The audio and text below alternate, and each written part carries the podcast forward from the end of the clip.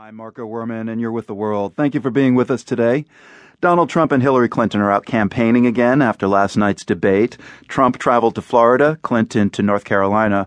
On the show today, we're going even further afield to get some outside perspectives on all of this, to a debate viewing party in Mexico, and a stopover in London where televised debates are a very new thing. First, though, to Nigeria's capital, Abuja. Journalist and author Adaobi Tricia Nwaubani is there. She says many of her friends and acquaintances